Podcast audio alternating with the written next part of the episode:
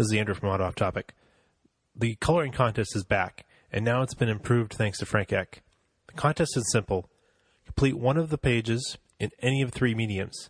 This includes electronic using any of the paint type programs, colored pencil, marker, and or crayon, with one entry counted per medium per person. So each individual can have a total of three entries. There will also be two age groups, age 15 and below, and 16 on up. Links to the coloring book pages can be found on our Facebook page or the page for the coloring book contest. Facebook.com forward slash AOTP contest 2017. Electronic entries, including scanned entries, can be sent to us via email, autoofftopic at gmail.com. Paper copies can be sent by snail mail to Auto Off Topic Podcast, P.O. Box 35, Georgetown, Mass. 01833. Note, all hard copies received will not be returned. Period. The contest runs through November 30th. The companies and owners groups donating prizes are Mitsubishi Motors North America, Adventure Driven Design, Force Performance, Palladian Trucks, Northeast Mitsubishi 4x4, Mitsubishi Montero Owners Group USA, Florida Mitsubishi 4x4, and Mitsu Nation. All right, on to the show. I got it on my phone. I got it back All right. up here. We're good to go. All right, no problem. So we're ready to start recording this wonderful episode, Andrew, so we can uh, welcome all of our listeners to episode 43 of Auto Off Topic. Nope, 42. You wrote 43 in the show notes. Oh, you picked up the wrong one. Eh, This is the one you sent me today. Yeah, well, that's the um, Uh, that's the second one. I've got 42 in mine. Yeah, that's the so second one. Brad's looking at the wrong one. Uh, sons of. All right. Here, I'll start over. Welcome to episode 42 of Auto Off Topic. Right. Come back later for episode 43. When Uh, did you send that one to me, Andrew? Uh, probably a Monday. That's okay. So, Brad is our other host tonight, I am, as always. and we've got Wrong as always as well. we've got a guest tonight, uh, Josh Mead, and some of you may know him from the internets as Incorporated X, Yes. and we'll get into that. Um, how are you doing, Josh? I'm pretty good. Thanks for asking. Cool. Um, well, before we get too deep, you probably heard our new intro music. And uh, I want to thank our friends Z28, the band, for letting us use the title track from their digital album Z28 as our new theme song.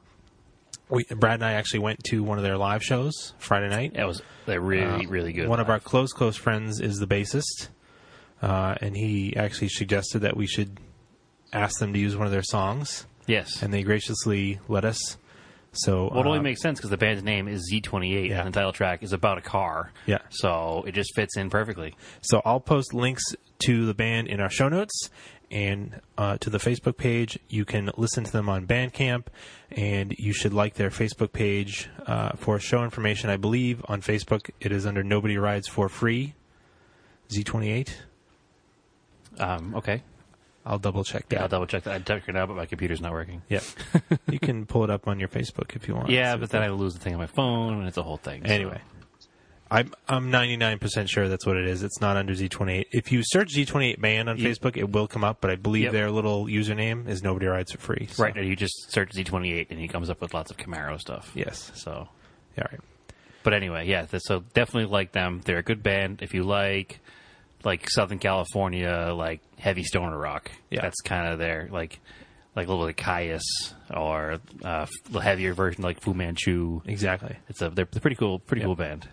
So, Josh, uh, you are one of the co-founders and owners of Adventure Driven Design. And before we get too much into what Adventure Driven Design is and what you guys do and the vehicles you support, um, we thought we'd get to know Josh some more. So we're going to start sort of from the beginning, right? So I guess we'll we'll ask you our first question. We'll get right into it. And it was, how did you get into cars, trucks, or bikes, Josh? Well, uh, I grew up out in the country. I uh, grew up in a log cabin near the uh, west coast of Michigan, and my brother, who's a year younger than I, we uh, love the outdoors and exploring.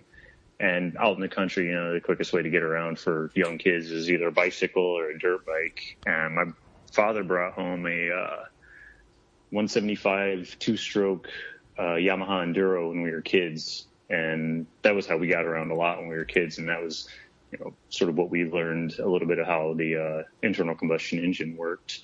I love that bike. I actually wish I still had it, but we rode all over the place on that thing. Spent a lot of our days out in the woods. And when I was a kid, I had no idea what racing or modified cars were about. I knew that my dad was into cars when he was younger, but all that stuff had like been replaced with farm equipment and diesel trucks by the time I was around.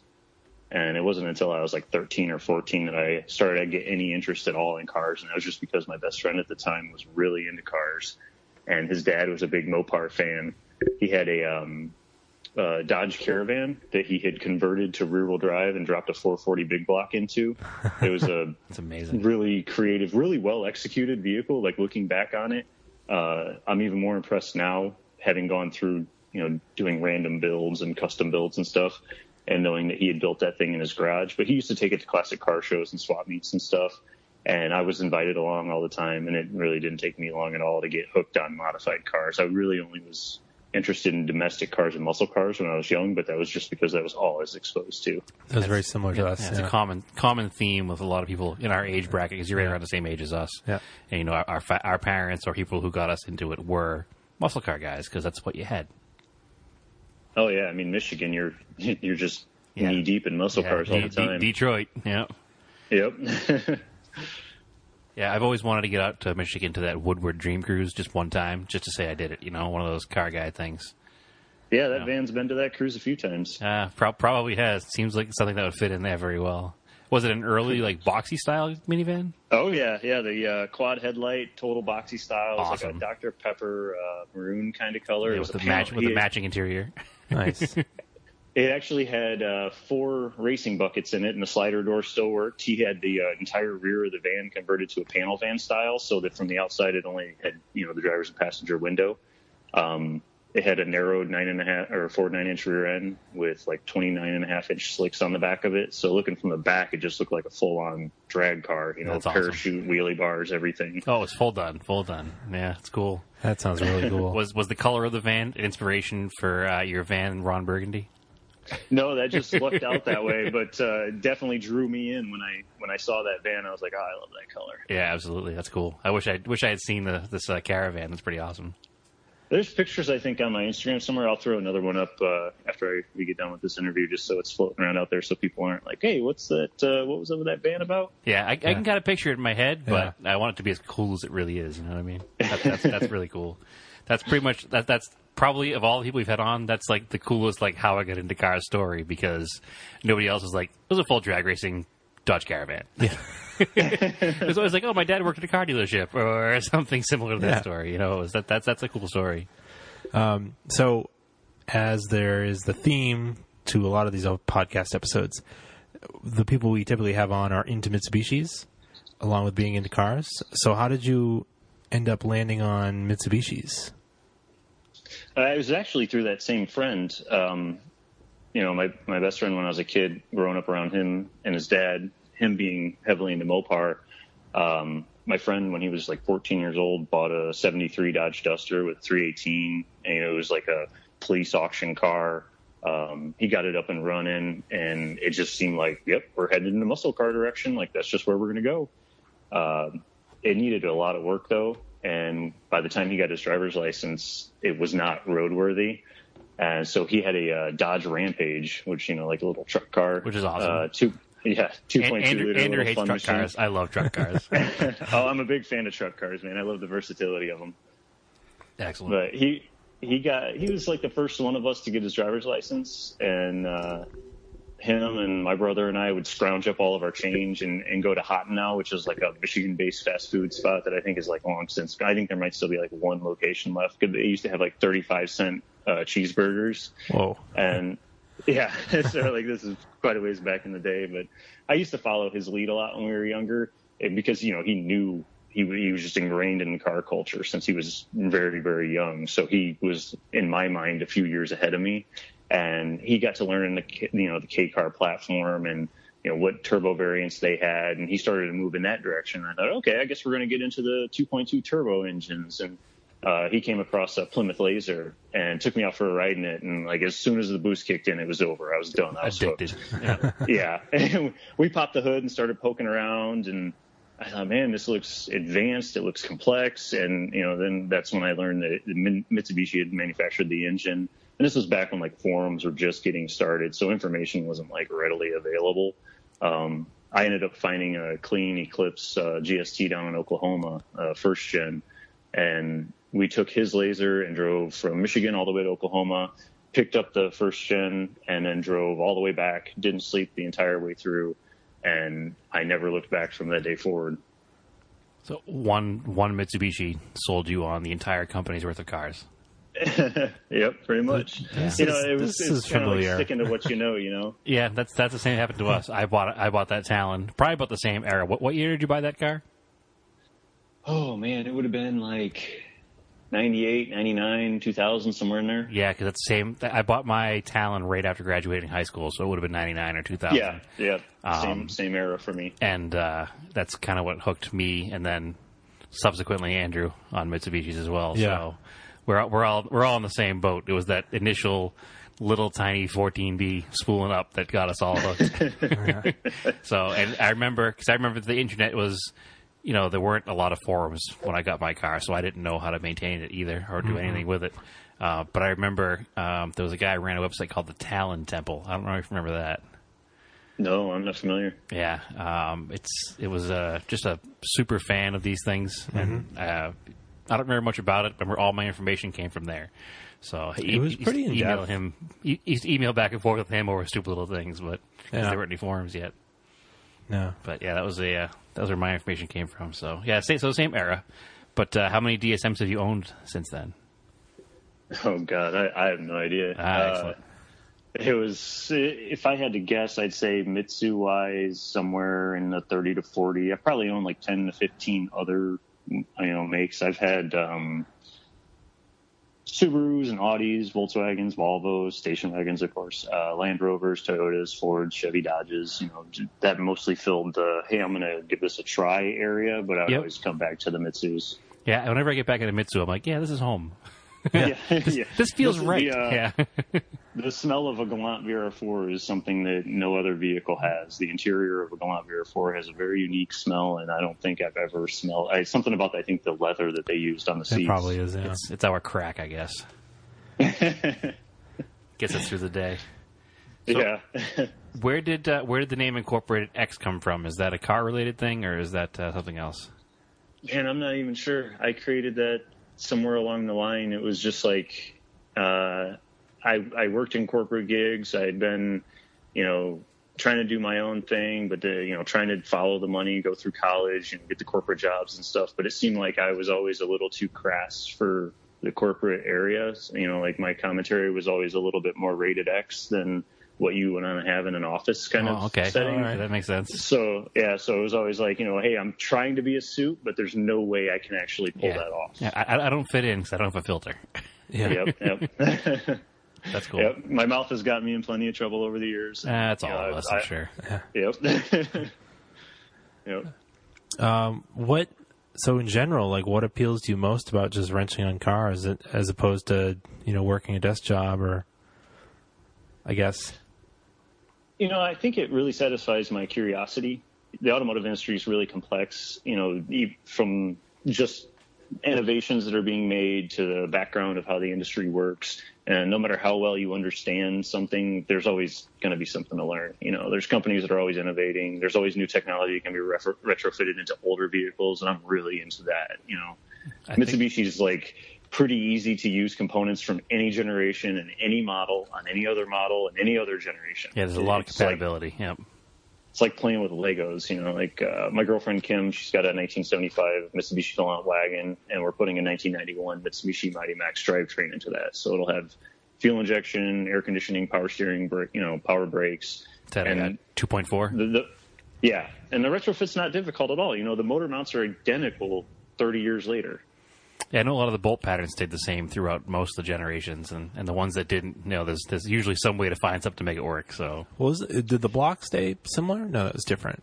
Well, there's two blocks, two block designs. Yeah, there's there's only two different blocks. So, like yeah. when I put the 4G63 into uh, my 73 station wagon, it just bolted right up to the transmission. And granted, it was a KM119, so it was like the diameter of a pencil trying to hold up to 200 horsepower. Yeah, um, right it, I just impressed me that you know 20, 30 years of engineering changes, and you can still just bolt this modern turbo engine into this old, you know, gearbox. I ended up going to a KM132 later just to be on the safe side, but just the fact that the KM119 worked was pretty impressive to me.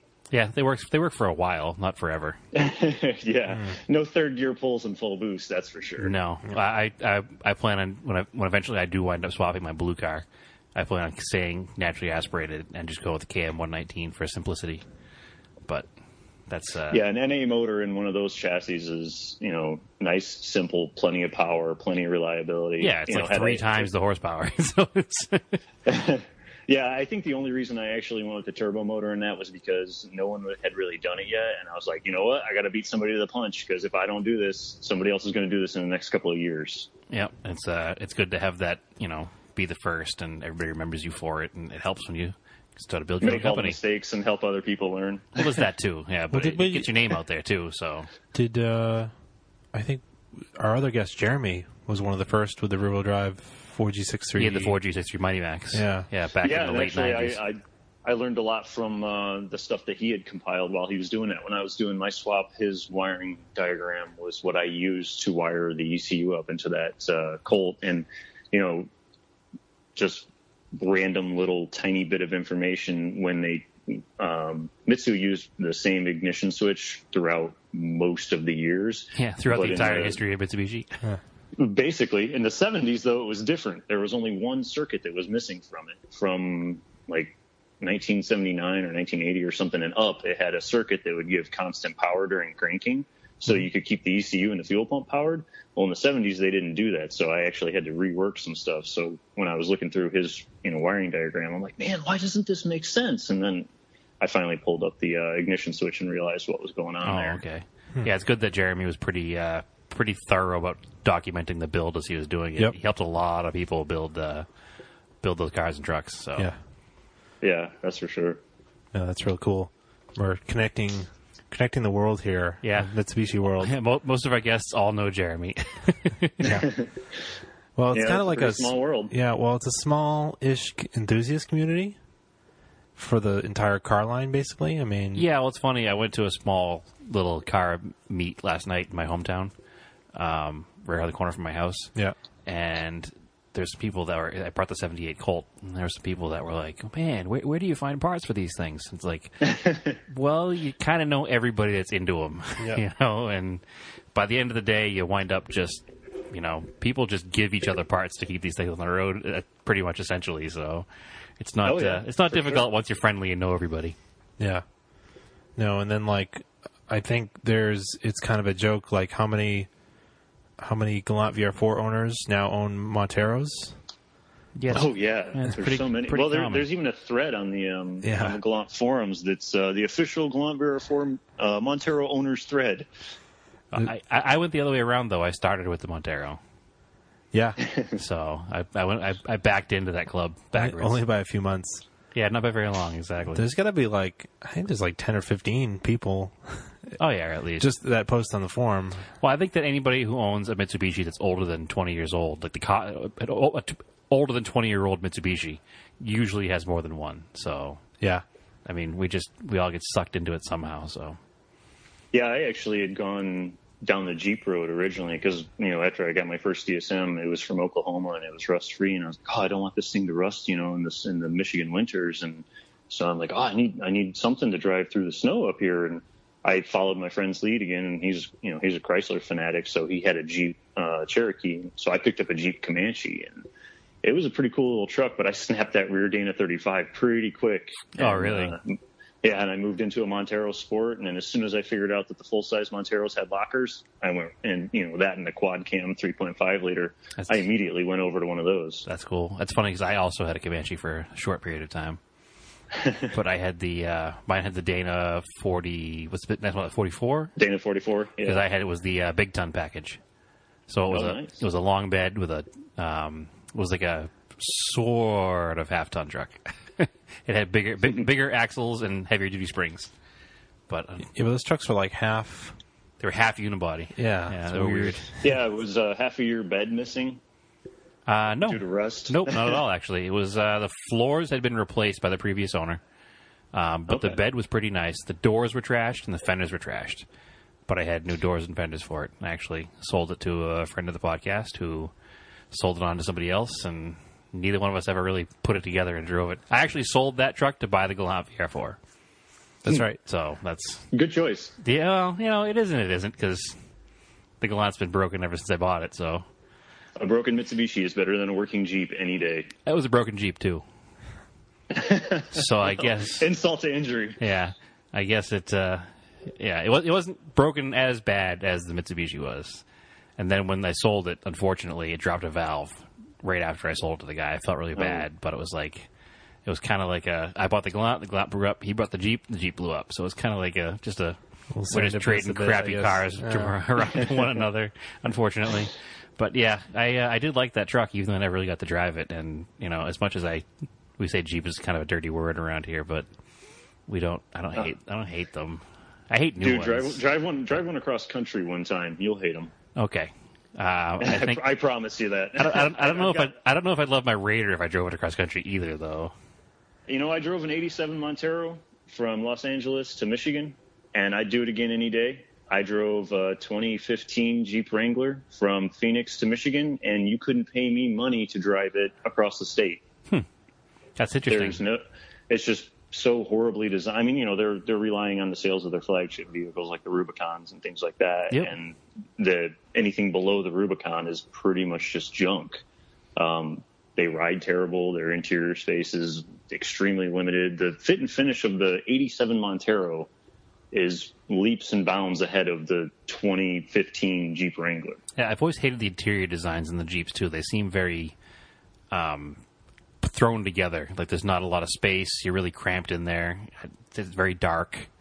I just never really liked the interiors of those either. So I, I can see why you said that. Now that you said, bring it up that way. What year did your dad have, Brad? 87. That was the Fir- It was a first year YJ Wrangler. but that, that was the last of the AMC, or that was the AMC parts in a Chrysler. It was. I don't remember. It had Ford parts and GM parts and AMC parts, all from the factory. That would would have been inline six and leaf sprung, I think. yes, it was inline set. Yeah, so that might have been a little bit better of a vehicle to drive. That was actually fun. It was. It remind when I first bought the short wheelbase Montero. It reminded me of that truck because it had can the same real quick, you know, real small turning radius and the same really bouncy because it's so short on the leaf springs that the rear bounces around a lot and the Jeep bounced around a lot. And Yeah, it, it reminded me a lot of that. But yeah, I don't like the newer Jeeps. I'm, I'm okay with old Jeeps from like that era down, but new Jeeps, I don't really do anything for me. yeah. I go with like a classic one would be pretty fun. Yeah, CJ7 on down probably be ideal. But at this point, you just import a Mitsubishi Jeep. Yeah, That's true from Sean. That was his name Sean down in uh, Georgia. Yeah, Yeah, he's got tons of them down there. so um, that would be pretty cool. That'd be very cool, actually. What else you got, Andrew, for our lovely guest, Josh? Well, from following Josh on the internet, uh, and you see his Instagram posts and stuff, he's very into travel and adventure. And I wanted to know how does that fit in with your cars and trucks? Does the, does that determine the kind of cars and trucks that you buy? Oh or- yeah, yeah, yeah. I mean, years back, it was never a thought. It was just, you know, what engine's in it, how fast can it go, you know, what kind of fun can I have with it? Because back in the 2000s and stuff, I was interested in street racing and drag racing, autocrossing, rallycross, anything that was motorsports related that involved racing and, and beating up on the machine. But as time has gone on, travel and adventure has you know come to the forefront of what I really find to be fun. And I have one requirement now when I'm shopping for a car. I just have to be able to sleep in it, you know, comfortably. That's my only requirement. That's a uh, good requirement for buying a house. Not something people usually uh, think about when buying a car, but that's uh, de- definitely an interesting way to think about it. I get it, and Andrew, Andrew and I have had that discussion before about the short wheelbase versus long wheelbase uh, Raiders and Monteros. You know, I love my little short wheelbase truck, but he's like, yeah, but I can sleep in mine. Ah, it's true. Yeah. you can do that. Well, you know, short wheelbase, all it needs is a rooftop tent and it's good to go.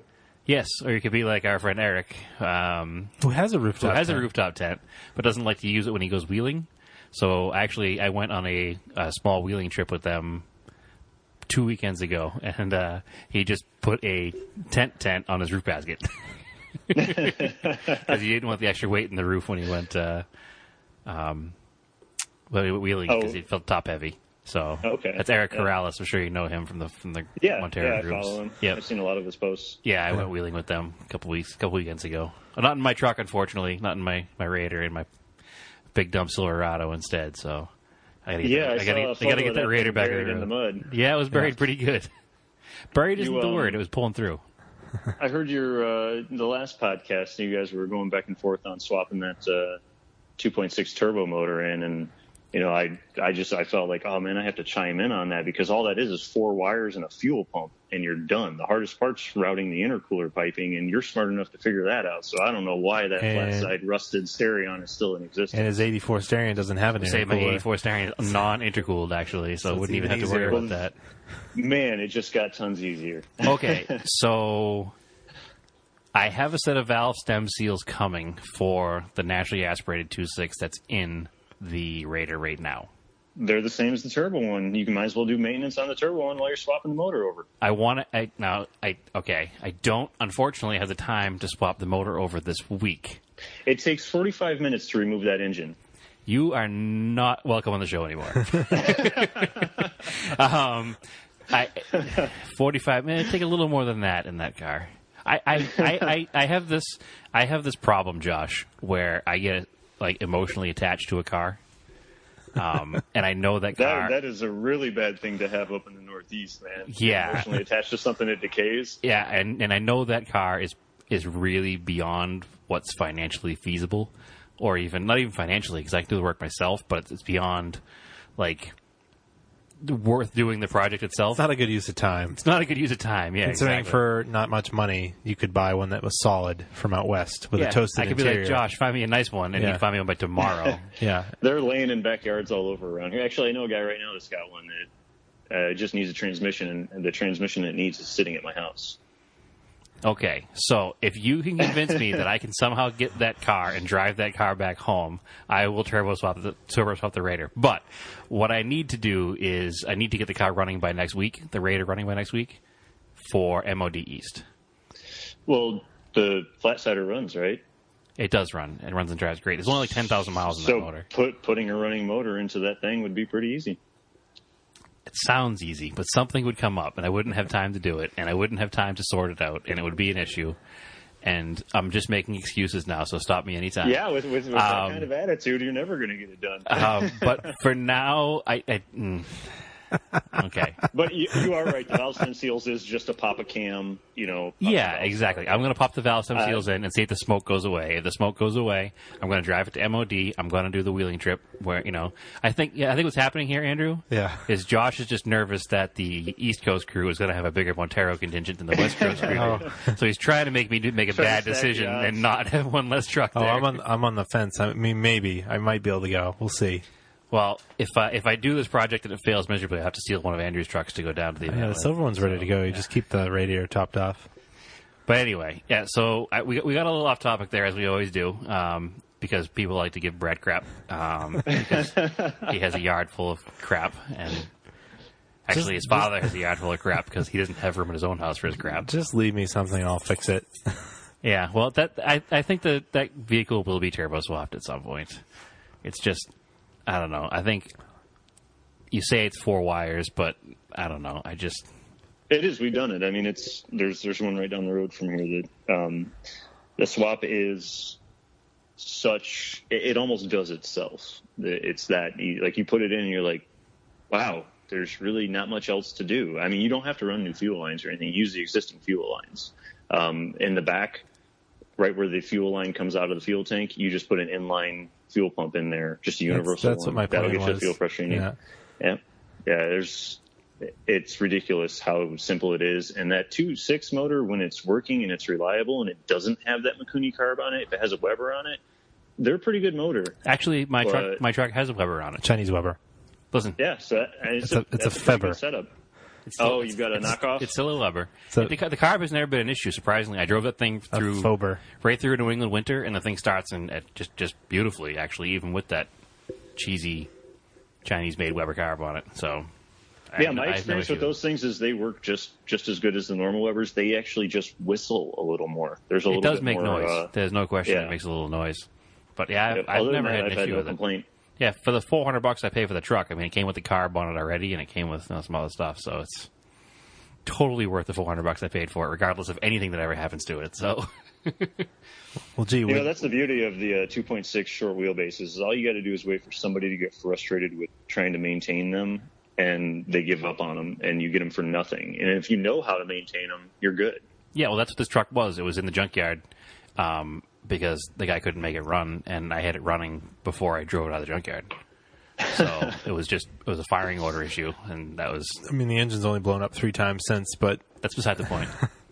That's how my brother got his first uh, Turbo Conquest. Was it uh, the uh, Haynes manual firing order? Okay, yeah, it's best try backwards. Yeah. Yeah, I, I, don't, I don't remember what firing. I don't remember what order it was in, but I know you know the firing order from owning, you know, dozens of these stupid things. the heinous manual. Um, Yeah, one of the manuals out there over the years put the wrong firing order in it, and a lot of guys followed that book, you know, for maintenance, and then they end up having which to sell it because which you would, yeah. Yeah, of course. but uh, um, overlanding. Yeah. That's your big thing now, right? A lot of overlanding, a lot of rock climbing. Yeah, yeah, Um, we do uh, a lot of adventuring like that. Were you more into overlanding before you knew what overlanding was, or is that something that you kind of fell into? Like, hey, these people are doing this cool thing called overlanding. I want to try it. You know, I was doing it for years, and then when I got into the four wheel drive world, that's where I started hearing the phrase, and I'm like, "What is this overlanding stuff that people keep talking about?" And then I looked into it, and I was like, "Oh, Yeah, it's okay. 4x4 So camping. Going, yeah, going out and exploring, finding a good spot with a good view, hanging out. You know, I, um, Adam and I have very different. Uh, my business partner Adam and I have very different uh, approaches to off roading. You know, he's he loves going rock crawling. You know, and he, he loves doing the easy stuff too. But my favorite is just going on a good graded Forest Service road and going further than the normal person would go. That's what I like. And yeah, and finding a good place to set up camp and just hanging out, you know, with my friends or my family or my girlfriend and just, you know, watching the sunset, you know, just being out away from the city, away from the hustle and bustle. That's uh, that's what attracted us to it pretty much as well because I already liked camping and then I liked cars and wait a second, it's got to be a way to combine Yeah. these things together. Yeah, I I don't love camping. I'm warming up to it still. Um, I like just blasting down dirt roads. That's the other thing. Yeah, that is a lot of fun. Growing up in Michigan, that was always readily available. And then moving to the Phoenix metro area. And before that, living in the city in, in Michigan, I lost a lot of my dirt road fun. Yeah, Yeah, we're lucky out here in the Northeast too. We have a lot of mountain roads and you know access roads to tops of the mountains. I mean it's we're like a couple hours away, but yeah, like two hours minimum. You can get to some nice roads. yeah it's I know, worth like being out a couple times. I've been to Phoenix uh, because my fiance is from the Arizona area. Uh, you can just literally just drive outside the city limits, and then all of a sudden there's just a dirt road. Like it's so bizarre to me how like the landscape will just change from like houses to just desert, like a, like a very Yeah, stark. I'm, like, I'm right on the edge of the Yeah. Tonto National Forest, so it's like I get in my Montero, and it's ten minutes to the nearest trailhead, and you know, full on off roading right there. yeah, like a sidewalk will end, and it's just desert, like literally desert. Like this is where, this is where the, the, the artist drawing the cartoon ran out of time. yeah, exactly. Right. Yeah. That's funny. Yeah, no, we have we have some really nice mountain roads up here, but yeah, like Andrew said, they're all a couple hours away, so Yeah. it always becomes a weekend trip. It's not like Yeah. a, after work I want to go wheeling. You can't. It's you need to make a plan of it and make a weekend out Yeah, of it. Maine has some nice roads, but they are forestry lo- like logging roads, so you have to be aware of that. But then we've discovered, and I haven't been up there, but you guys have been up for, to uh, yeah, that's Vermont. why we fell in love with Vermont, and going Yeah. up to Vermont because a lot a lot of the roads up there are just their access to get to the top of the mountain for whatever reason. A lot of dirt bikes and quads use them, but they're just wide enough. Some of them aren't really wide enough. Yeah. But we anyway uh, for trucks. So Vermont has this massive. Uh, they're all sort of cataloged and and documented. All these primitive roads, they call them, Yep. and uh, they're just really well documented. And they're, if you know where to look and where to find them, you're well rewarded. So Yeah, it's it's it's an amazing trip, and if you ever get up to the Northeast, Josh, we'll take you up to uh, do some wheeling in uh, in Vermont because it's an amazing time. yeah. I love to. That place looks like the countryside is really beautiful in, in the yeah. summer and especially in the fall. Yeah, it's absolutely stunning, and I think you guys have a good time up here. You and Adam, or you you and uh, you and Cam is your name, right? Your girlfriend.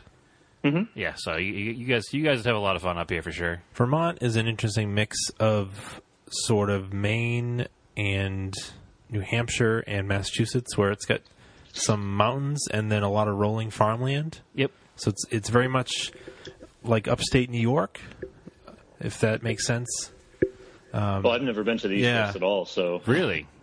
yeah, I've never been beyond Pennsylvania. Well, so see for an for an adventurer, Okay, that's okay, definitely a trip it's- you have to make. Then It's definitely, I would say, Vermont is very much like rural Pennsylvania with more elevation. with mountains. Yeah.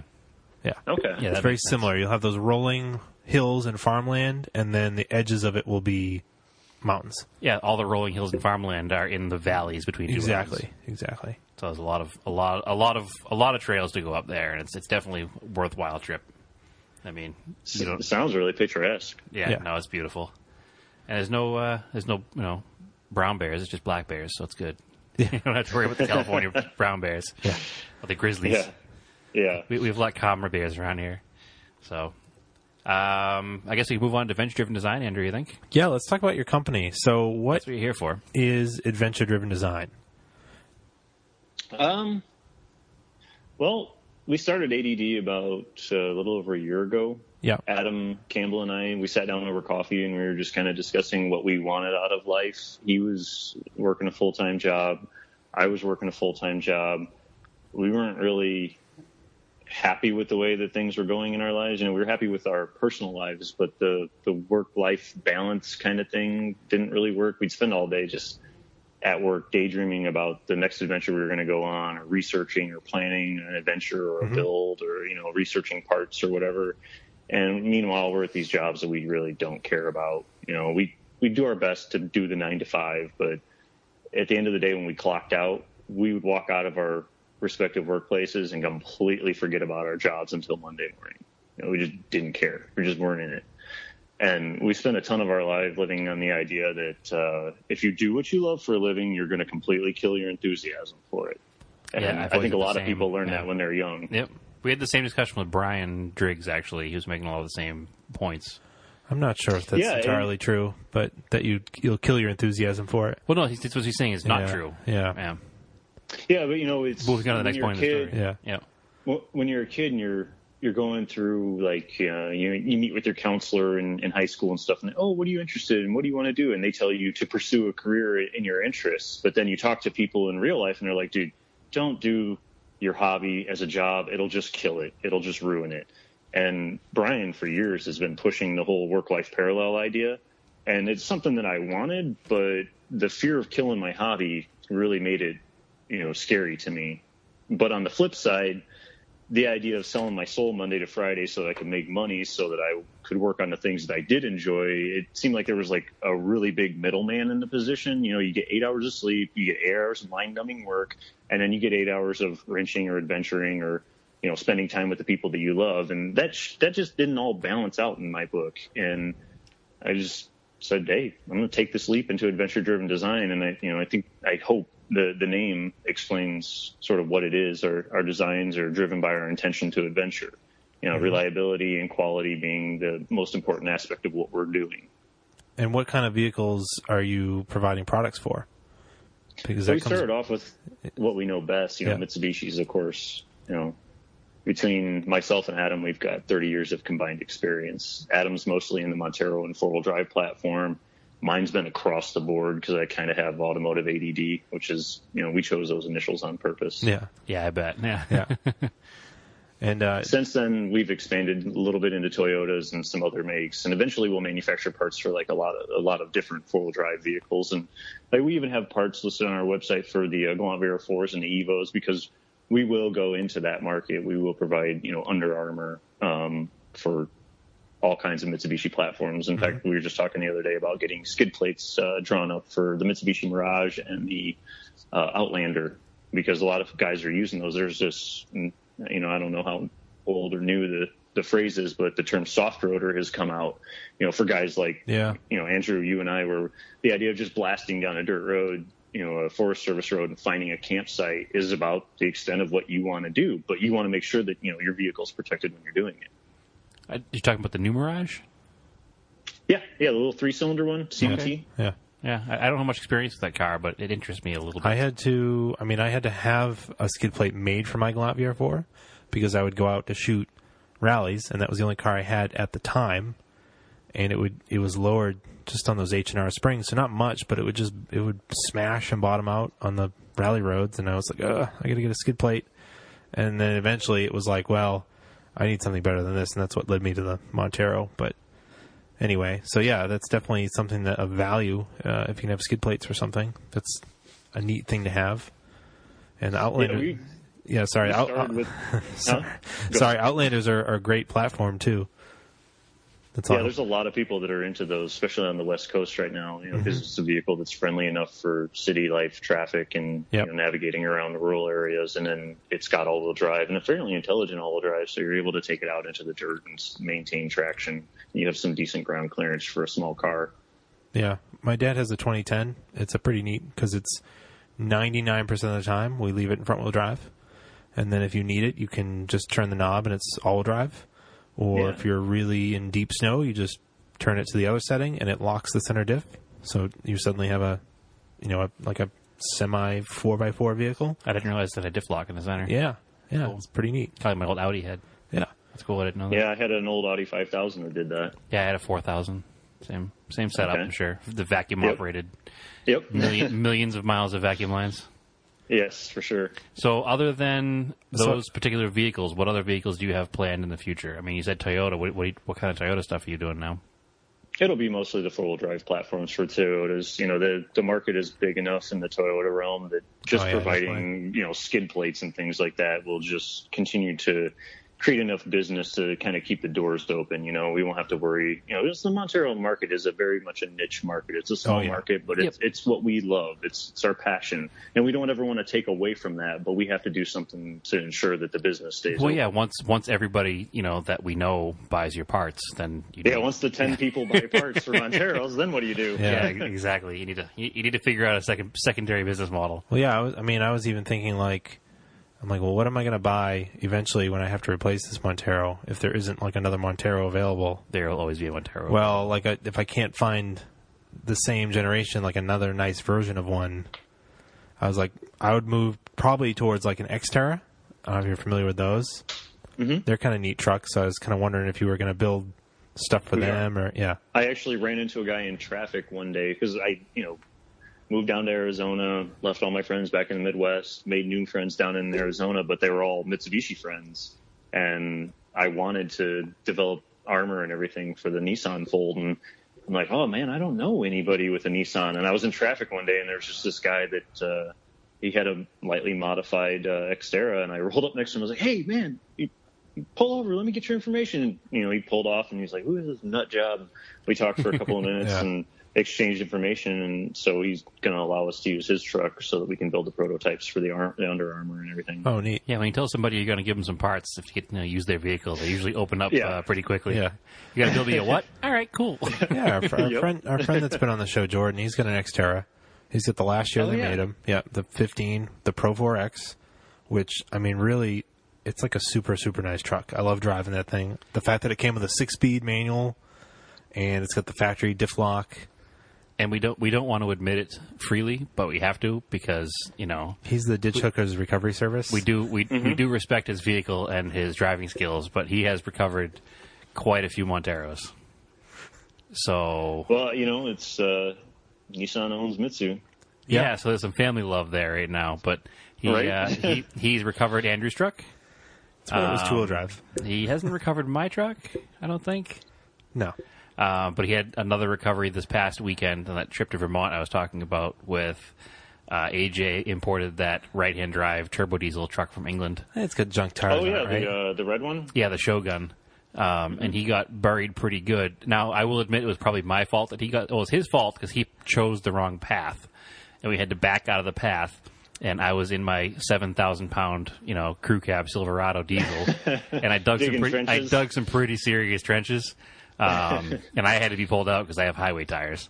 Um, and then he got stuck in my trenches with his, you know, stock height, you know, first gen short wheelbase, and the Xterra had to pull him out as well. So it was uh, the Xterra's got a few Mitsubishi notches on its belt, and we got to give we, we got to give Jordan the credit because he uh, keeps lightly reminding me that I haven't mentioned that in the podcast yet. So there you go, Jordan. Those, those are good trucks. They're kind of Nissan's sort of unsung hero, like the Montero is. You know, they they Yeah. didn't take a whole lot to the aftermarket crowd. And I mean, those things you, you could get the Nissan with a supercharger. You know, how cool is that? Yeah, that's very You know, cool. What what if the Montero would have come with the mo? You know, like they knew boosted motors. Mitsu knew what they were doing when it came to boosted engines. Yeah, I it was would have been surprised. nothing for them to throw a supercharger on the I Montero. was I was surprised when I learned that the uh, Pajero Evolution was not a turbo car. I always assumed it was, looking No, at pictures of it. no, it. it's you at know what MIVEC. But Still screams. Yeah, it yeah, does. yeah, that's cool still. But I was just surprised. It was one of those Yeah. things that you see that thing. It's you know it's a, homologation special, and every other homologation Mitsubishi is a turbo something. So I was like, oh, he must be a twin turbo. But nope. Yeah, it, well, it totally makes sense. You know. Yeah. And then as far as like relatability, when I'm working on a Nissan, it's the thing that feels the most like a Mitsubishi Yeah, it's very to similar. me. Even before they bought, you know, obviously they haven't really shared much engineering yet, but you know, even just being under the the um, Xterra, it it feels a lot like a Mitsubishi. Oh, I it's very comfortable to work on. I think a lot of that is it's they're the smaller of the Japanese manufacturers. You Yeah. know, they probably have a lot of cross shared parts and cross shared people that develop parts for them. You know, the third parties that develop Oh, yeah, parts. probably. They probably share a lot with Mitsubishi and Nissan because they're a smaller volume than say a Toyota or a Honda. I, Yeah. would, I would guess. I mean, that's just That's a fair guess. I pure pure conjecture. I don't really know for sure, Yeah. but Well, their island is only so big, and I'm sure there's only so Yeah. many engineers that exist on that island. that seems to be per capita the most of them though, because they have a lot of manufacturers over there. They make a lot of cool stuff They for sure a small do. place. Yeah. Yeah, they definitely do. So so back to your company, Adventure Driven Design. On these parts that you're making, who is doing the design and engineering, and then the testing of them? Is it just you and Adam? Well, it's kind of a collective effort locally. You know, Adam's a fabricator by trade. Yeah. He's certified in welding. He's the guy can look at something, he knows whether it's structurally sound or not. Just just two seconds of looking at it. Um, I have a degree in business and I've worked in product development, so I kind of understand that process. Um, we've got a really, really strong core group of enthusiasts here in Arizona. Phoenix is kind of like I've always looked at it as like the mecca of Monteros. There's like 30 plus Montero owners just right here in the valley, and two or three of the Montero owners. Well, I think two of the Montero owners and uh, one of the other guys, one of our friends, uh, Keith Roper. He's a Galant VR4 enthusiast. They work with SolidWorks daily, so it's just you know we can hand make a prototype and hand it over to one of our friends who will turn it into a SolidWorks drawing, and then I coordinate materials and manufacturing. And our friend Kevin, he has one of the most built Monteros in the U.S. and he wheels harder than most of the people, so he tends to be one of our testers. We give him stuff because if it's going to break, he's going to break it. And Cool. if he can't break it, No one Adam can. will find figure out. Well, if he can't, Adam will figure out how to break it. Oh, okay. Adam will Adam will break it out of sheer force, you know, in, with the intent of breaking it. Just to see how much it can take. Yeah. Yeah, exactly. So I. bu- But- beca- oh, sorry. Go ahead. in the manufacturing side of things, you know, when we first started, we first put together the company. Uh, we got everything up and rolling. My life got a little bit turbulent, and a lot of my savings I had to spend on some other stuff, just personal life related. And then I found out that my identity actually had been stolen by someone back home, and that dude managed to wreck my credit. So my original business plan of purchasing machinery to to manufacture stuff in house had to change. We we just didn't have the capital anymore to do that, so we actually had to outsource our manufacturing. Um, but it was like, uh, you know, uh, I guess you'd call it a, a diamond stars aligned kind of situation. I was catching up one day with Brian Driggs, and he mentioned that a mutual friend of ours needed some part time help getting his rally car back up on the dirt, and it, our mutual friend's Keith Roper. He's a mechanical engineer, a Galant 4 enthusiast, a stage rally driver. He's on Prescott Rally and a bunch of other ones. He has Um, Brian's old Galant, right? Yes, Yeah. exactly. Yep. And uh, his previous Galant VR4, he raced in stage rally all over the West Coast, and the front strut tower had separated from the frame on one of the landings of one of the many jumps that it had taken, and that totally destroyed the front chassis. And he was in the middle of swapping everything from that chassis over to Brian Driggs' old chassis, but his company takes up a ton of his time. You know, he's a small business owner, self starter, so you know he works 24 hours a day pretty much. And I stopped in to see if I could help get his car back up on the road and also help build myself some working capital while I was trying to get Adventure Driven going. And we got to talking and catching up, and he offered me a combo part time job. So, like the first half of the week, I work in his engineering firm for half the day, and the other half of the day, I work in Gallant Air Force. And, you know, that helps me get capital going so that I can keep the business going. But that also helped me because he's got 20 years worth of experience in his field. He's been, he's had his company for 20 years and he's been working with manufacturing for 20 years. And he just took me around, introduced me to all his, friends in small businesses that are in manufacturing, metalworking, coating, plastics, and all that sort of thing. And these are all well vetted relationships that he's had over the last like 20 years. So it was like my Rolodex just went from nothing to completely full of vetted resources, which was a complete blessing. You know, I, finding out my credit was wrecked and I wasn't able to invest in machinery, um, that just that wrecked everything because I thought I was totally good. You know, I just bought a house, I was doing the normal thing, making my payments. You know, I thought everything was fine. And then I find this out and I'm like, oh gosh, what am I going to do? It seemed like ADD was going to go start just as fast or fail just as start as it as as fast as it started. Um, so thankfully, through his introductions, all of our parts, like the skid plate that you have, Andrew, Yeah. that's all manufactured from our design uh, by a manufacturing firm right here in the valley. That they're it's all automotive enthusiasts. They build Baja 1000 trucks. They design parts for a ton of full drive vehicles. And this has really helped us not just in the manufacturing, but it also adds another layer of professional experience to our designs. You know, they, they're able to review our work before it actually goes into production and Yeah. they weigh in They know from what they're like looking a, for too. It, yeah, exactly. They they look at it from a production engineering point of view, you know, which helps us keep our costs low. You know, if you change this or if you you know change this bend a little bit, we'll be able to reduce the cost of manufacturing. So they're very much a partner with us in that aspect. You know, they're looking out for our best interests. Yeah, because if you do well, they do well. Exactly. Yeah. yeah. the more more stuff you build, the more stuff they build. Well, we had I the like we had the plate. It was down here in the studio last week before I installed it, and Brad, you saw it. I mean, a beautiful piece. Yeah, it's- I mean, absolutely. Like I'm sucks not. it's going in the bottom of a car. I know. I'm not even saying it because like you're the guest. Like it is a legit, incredibly nice part. Like one of the nicest parts I've ever bought. Well, I know without without part, throwing yeah. any names out there, Yeah. you know, you, you bought the skid plate for the Galant, and it fit nicely and it worked nicely, but it Well, you wasn't could tell it was handmade. Yeah, it wasn't beautiful. Yeah. This piece came through, it looks like something. You know, it looks like a Jaos part. Yeah, You know, it looks really good. Yeah. So uh, Thanks. there's, there's definitely, definitely It highly fit recommended. Perfect. I yeah. didn't have to like grind out holes or anything to make it fit. So Yeah, no, you you can tell it was built with uh, you know care and and and wanting to have the best product out I'm, there. I'm looking forward to that uh, transmission one. Yeah, you know that's part of what takes us a little bit of time Yeah. between each individual thing is because either we spend the capital to pay for the you know the design work, or our local enthusiasts pitch in when they can, and thankfully they're able to pitch in, you know, more often than not. Um, but you know, have we go if we pay for the design of things, we can speed it up.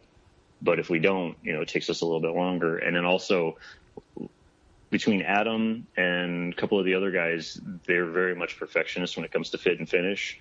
So they'll bang their head against the wall for a week just trying to make sure that bolt holes are going to be where they're supposed to be. Yeah, I mean, even, I mean, you expect truck to truck, it's going to vary by you know millimeters usually, mm-hmm. you know, but it was it was real close. It was nice. It just bolted right up. Because mine was, what happens is like on these second gen trucks, that skid plate you have to remove it to do an oil change, right? So Yep. over the years they go missing on these trucks because people go to Jiffy Lube or whatever, and the Yeah, kid when- throws it away. When, when it or, was a ten year old truck and nobody cared about it. yeah. So it's nice to have that be available. I don't have to go junkyard diving to find an original one that's probably all rusty. Yeah, plus it's nicer and stronger than the original one. anyway. Exactly. And being up here Yeah, in and New thing's England. made out of stainless, so you're Yeah. not having to worry about corrosion. Yeah. Yeah, no, it's definitely a strong piece. There's no question. Yeah. Which I might not even. Uh, so there's another layer to the story too. Is that the truck that I own, I bought from you, Josh. So that Oh is- yeah, that's right. Yeah, so that truck came from Arizona, and it is like so clean. I'm at the point now. I was gonna, I'm still gonna undercoat it, but I don't think I'm gonna drive it in the wintertime. any- I think I'm just gonna drive Stephanie's old car in the wintertime. That's okay. Nothing wrong There's with no shame in that. I mean, the, the worst thing about working on a on a truck after it's been through the northern winters is you know being afraid that you're going to shear off a bolt when you go to break something loose. Oh, it's not being afraid; it's knowing you're going to shear off a bolt. yeah, yeah, it's just that's how it works. That and I just don't like. Uh, I just hate ruining things with salt. It's just terrible. Yeah, ruining it, and not having fun. I don't mind ruining it in the woods and bashing it off a tree. I just don't want to Yeah, just, ruin it with salt. yeah. yeah, that's well earned damage. You know, daily driving it through the salt and having it just rot away underneath you. I bought a Montero one time that from the coil spring back on the rear. Uh, I, I took it to the car wash after I picked it up, and I thought, man, the rear of the frame sure does look weird. And I just blasted it with the uh, pressure washer, and I watched the frame disappear, and I could see through the frame. I'm yeah, like, oh, that must have been a. Michigan truck. Yeah. Yes, yeah, it came out of I think uh, Kalamazoo, Michigan. Yeah, Yeah, we had a we had a friend. He texted me. He was looking at. He found a a, a two and a half gen. It was like a ninety eight or ninety nine rear locker, seventy seven thousand miles on it. It looked beautiful, mint. He went down to look at it. The rear of the frame was just rotted away because it had been used on the coast here, and somebody was uh, towing a boat with it, so they're dunking it in the ocean. So the back half of the truck was just gone. yeah, it was pretty bad. Yeah, and the guy wanted way too much money with that much frame damage. And I, I told him just, just walk away, man. Like it's, Yeah. it's just not worth it. You know, now that you mention that, the guy that I bought that truck from had a boat in his garage, and it didn't even never it never occurred to me that he was probably back in that boat into the lake somewhere in Michigan, and constantly submerging Yep. that rear frame. And those frames are corrugated inside to add strength to them, so they will trap debris and stuff. Oh, really? That'll definitely do it. Then. Yep. The, the the lakes there are not salt lakes, though, are they? No, no, but No, it's still know, moisture, though. You're, you're Yeah. adding yeah, adding a lot of moisture. Yeah, because out here the oceans is pretty much you know death of all cars. So So if, if it's not the winter that kills them, it's salt air. yeah. So you are out. We've established that you're out in the Phoenix area, um, and we sort of touched on it earlier. You guys had that huge Mod West, which is like the headquarters of Mitsubishi is in Cypress. Yeah, yeah, pretty Yeah. much L.A. Everything over there is L.A. Yeah. Yeah, it's like LA suburbs or whatever, I guess, if that's what you call it. I don't go out there often enough to really know. Well, I assume it'd be like the Brook- population density is so so um, well dense out there that you walk three blocks and you're in another town. Yeah, it's probably like Boston has like Brookline and Cambridge, and it's all really just kind of like Boston. Yeah. Oh, it's like here, our cities are just next to each other. You don't drive Yeah. between them. Um, but regardless, you guys um, organized on your forums. You had a bunch of Montero owners show up, and Yeah, that was a blast. yeah, you did like a bunch of adventuring afterwards. So how was that? I mean, it was it was a great time. It was all. It almost seemed like it wasn't going to happen, and it was so god awful hot. I mean, you know, Mitsubishi, if for any reason they, you know, tap into their customers and decide to start listening to things like this podcast, guys, don't have that event in the hottest month of the year. Yeah, Southern California, right? Yeah, I mean, you, you know, the first week of July, it's there was a point where we were crossing through Palm Springs, and the there's a microclimate, you know, on the highway because it's a heat island. The concrete's been soaking all day, and it's like 5 p.m. and it's 124 degrees. Ugh. Yeah, so you know, we've got guys with us from Canada. Phil had his Pajero Evo, Wade Yep. had his Delica, and you know, they're just like. "Well, How do you get used to this? And I'm like, dude, I'm I'm from Michigan, man. I'm still not used to this. I've been here for three years, and I'm Yeah. still not used to this. Um, Was but that it, you know, I, it's re- is that I ten? Is that what that is? Yeah, yeah. I-10. That's not a fun drive. It's just No, like long and it. I mean, straight. yeah, just- if you're into the movie Mad Max and it's a windy day, then it's a great road for you to drive on. But the rest of the time, eh, if we could just teleport, it would. yeah.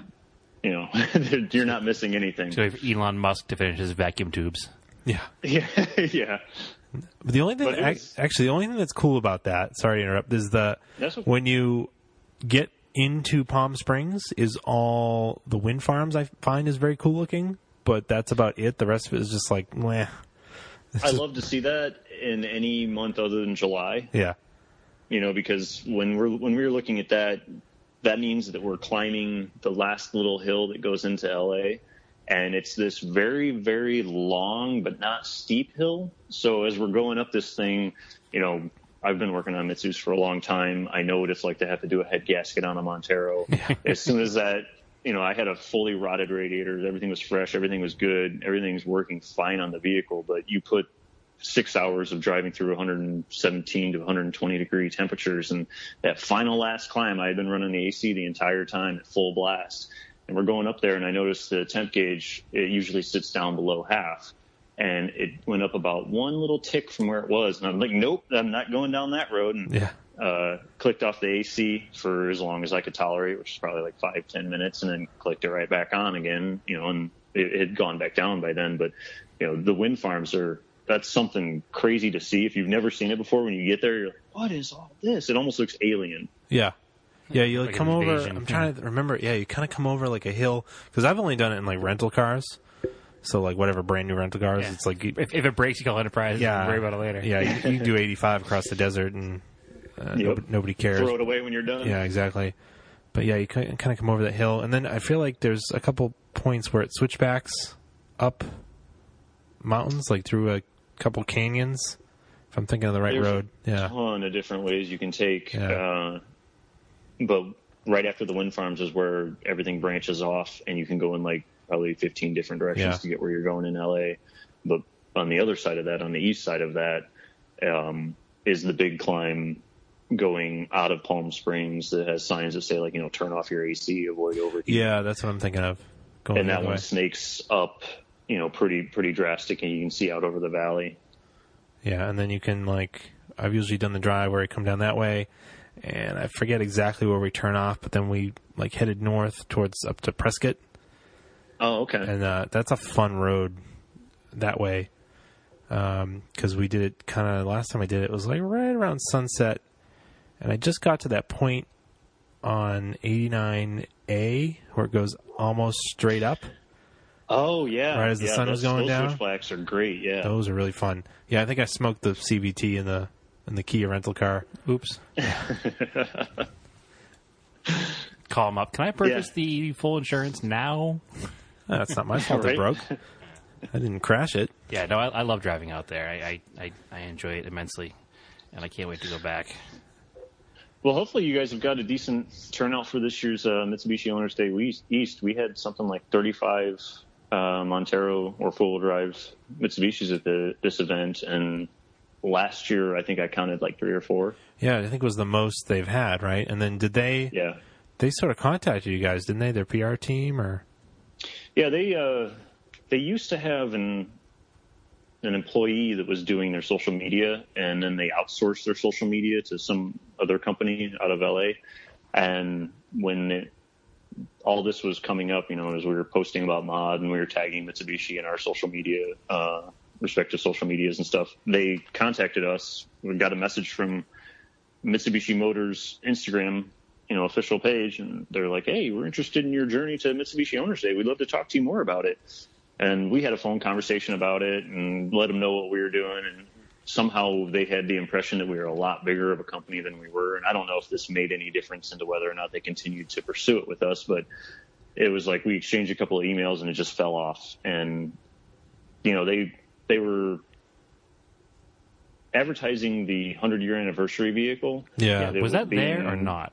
No, that didn't get finished. That shop that was working on it didn't didn't uh, We had that. didn't get it done in time. We had that discussion about the shop that was working on that in a previous episode, and how disappointed we were that that's the shop that Mitsubishi chose. I'm not even familiar with them, but you know, just the fact that they weren't able to pull it together in time for mod is like, wow. Do you guys know the what the name of that shop was, or Uh, West Coast Customs. yeah. West Coast Customs? Yeah, he's the well, guy. He's got he's a, he's a TV show. So I mean, you're already you know not you're going for a guy who's got a TV show and he's a TV personality. He's not. I, I, I don't know. I, I don't want to say anything bad and somehow, but I can say I think about this guy. I mean, I try not to crap talk people, but they're questionable. You know, I don't know if you've Gotcha. seen like the the, the will.i.am cars.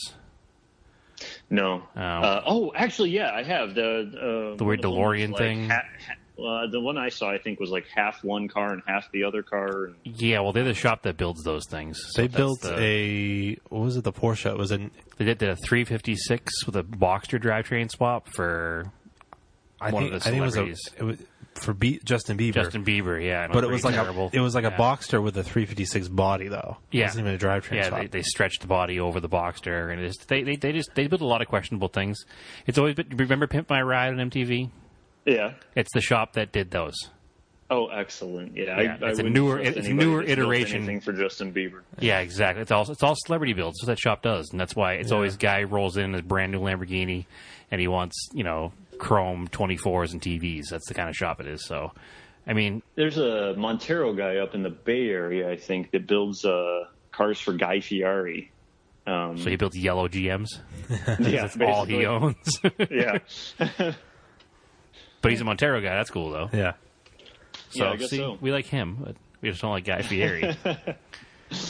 but if, if I see uh, Guy, uh, Guy Fieri, uh, uh, diners, dives, and drive-ins approved sticker on a restaurant, I'll usually go to the next one. No, that's not. No, that's not true. I just don't like his, you know, persona. He's an annoying human being. Yeah. Well, we've got. A, there's a local restaurant here that he went to. What it was previous owners, What restaurant was that?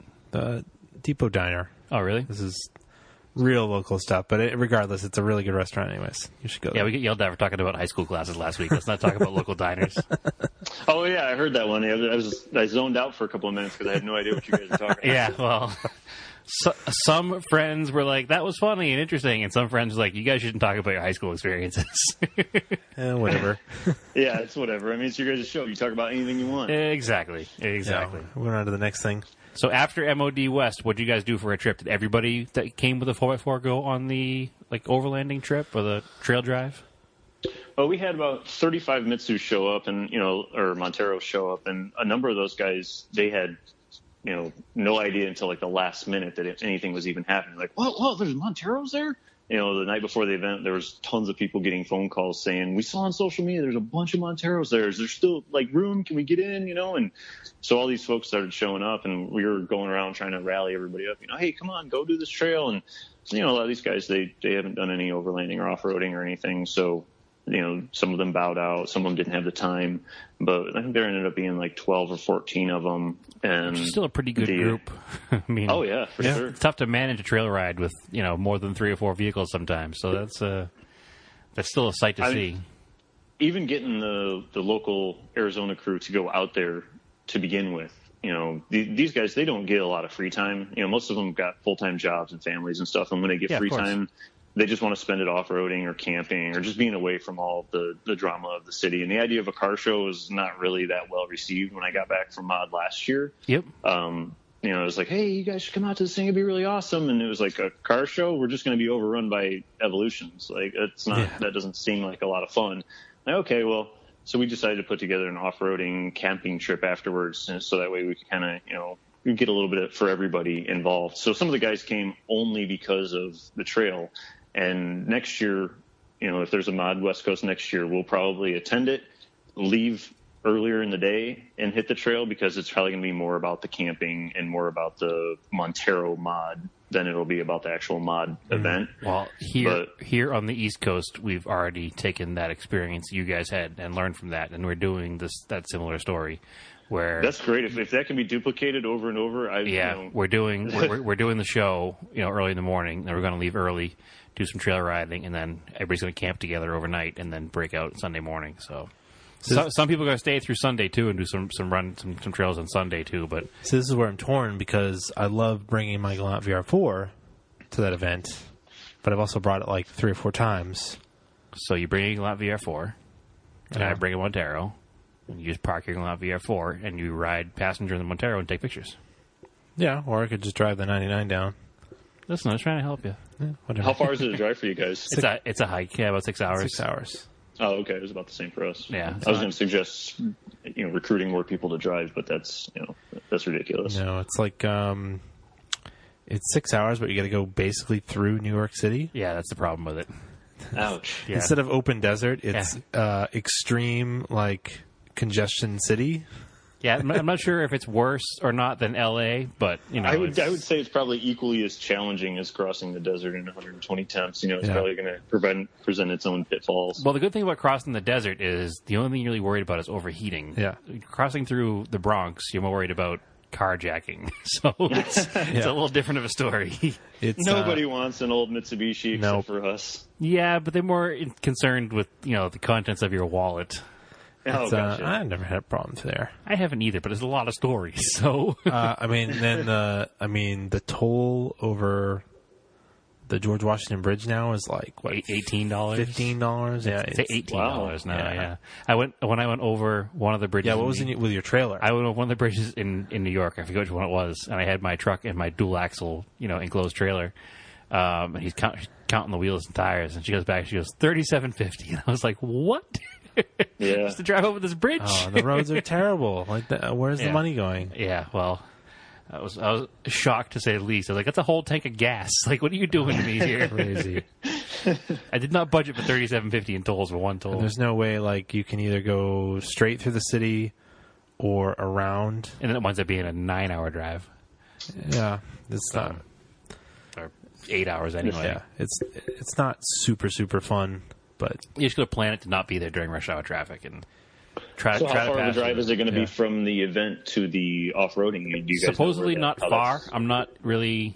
I'm not familiar with any off roading in New Jersey or, or once you're in the part of New Jersey where it's kind of lined up with Philadelphia, like it's like mid New Jersey, there you're out of like the New York City part of New Jersey, Jersey. Shore. Yeah, well, you're not at the shore. You're kind of in the middle. So there's nothing in the middle. It's they call it the Pine Barrens. So it's like New Jersey's just empty in the middle. Just bunch, just bunch pine trees. Yeah, it's like sandy pines. Like there's just like the gravel. It's like very sandy. Yeah, my only experience in the woods in New Jersey is when we went to the racetrack down there for the first rallycross event. Same area. Yeah, so that was very. It looked like New Hampshire, but was in New Jersey. Yeah. So Yep. Very very. it should be interesting. I don't know how much, how long of a drive it is. I'm sure it's only an hour or so from the car show is, from what I've been told. Yeah. But it should be fun. I know we have at least you know six or seven Yeah. Monteros going. So, I mean, it's not thirty, but it's it's also the Northeast, so we don't have as many left. no. Yeah, that's for sure. So So hopefully it's a decent turnout. I mean, even just having half, you know, less than half of the number, just having any turnout at all. You Yeah, know, no, and that's- to that's what it's all promote that about. platform. Yeah, that's what it's all about. Promoting Mm-hmm. the platform and promoting anybody's, you know, small business. And I'll make sure I wear my Adventure Driven Design T-shirt so that everybody knows Yes. Oh, what's nice. going on. Thanks. Yeah. I got it covered in mud the first time I wore it, so you know I gotta keep up the keep up the appearances with it. I don't know what I was thinking getting those made in white, being that we're all gearheads and we're all You going know- off-roading. You know, but we we had that discussion, I was like, sweet, not another black T-shirt. I have so many black T-shirts. but we had that discussion because I put it on for that first event. That, that, that- that's the first time I wore it. I put it on for that wheeling event last weekend, and uh, I was like, "Man, why is this thing bright white?" And it was Eric pointed out. He's like, "Well, they live in Arizona, so everything is Yeah, white." that, that was that was the Okay. primary reason behind it was that you know when we're out off roading, we are oftentimes hoofing it up and down you know steep grades, you know stacking rocks for friends and stuff to help them get up the trail. Mm-hmm. And if it's a white shirt, you're more likely to wear it out on the trail, so that when there's photos being taken and stuff, you know more likely to see Shows our up. logo. Yeah. Yeah. Yeah. especially the double XL on my fatness. Very big, very big billboard in the back of the pictures. Man, I had no idea uh, shirt sizing stuff. I'm just not good with that sort of thing. So the first run I ever made, I think I had like smalls, medium, and larges made, and Yep. people were, you know, I was getting messages every single day. Hey, you got extra large? You got double XL? I'm like, No, yeah. um, I guess it all depends on what you're used to buying. So you know, I'm I'm not a double XL usually. I'm an XL, but you know, sometimes you get a double XL and it still fits. So it's all good to go. and I'm like a medium, so I have like no real reference of what Right. sizes are. Right. So thanks for joining us tonight, Josh. I had a blast. Thanks for having me on, guys. Um, So you can, uh, yeah, you want to plug your company and social media? Uh, you can find us on Adventure Driven Design on Facebook or Instagram. Um, we do have the website Adventure Driven Design, and you can follow that to a forum where we're populating Mitsubishi Tech.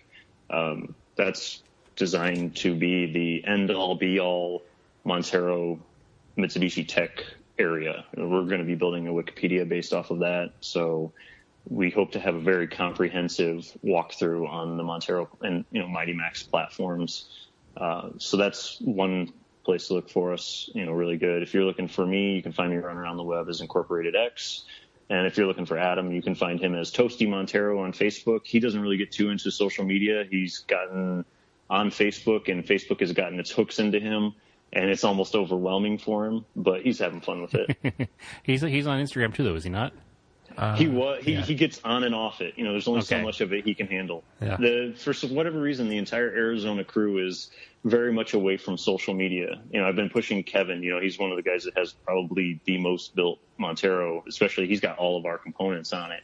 I'm like, man, if you got you know Instagram or Facebook, it would really be nice because people are looking for you out there. They always ask about your truck whenever it shows up in photos, and Yeah. it's like pulling teeth. You can't get him to sign up for that stuff.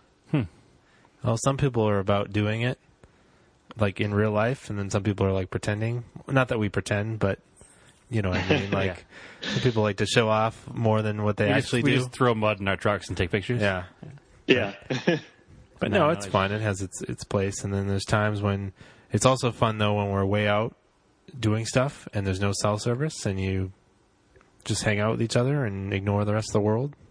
So that's you know Yeah, that's a you know takes you back to the '90s. Like what a, what a concept communicating with the people in the immediate Yeah. know, presence. Yeah, like when we use CBs and trucks to talk to each other while we're off road. Like, oh, this this I get it now. This is why our parents were into CBs. Like, this Yeah. is super easy to use. Yeah. Yeah, It's yep. kinda fun. And a lot of fun too. yeah.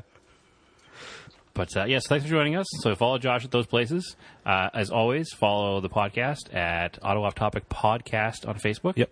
Uh, Auto Off Topic on Instagram. Uh, where can you find yourself, Andrew? Find me uh, Raced in Anger on Instagram. It I believe I'm also Raced in Anger on Flickr. Yes, you are. Yes, it's been a while since I looked at what the username is. I just upload photos there. I added some Climb to the Cloud photos. I haven't posted them to Facebook yet. I got tired the other night and needed to go to bed. I have seen them. They're good. Yep. So I've got those are coming.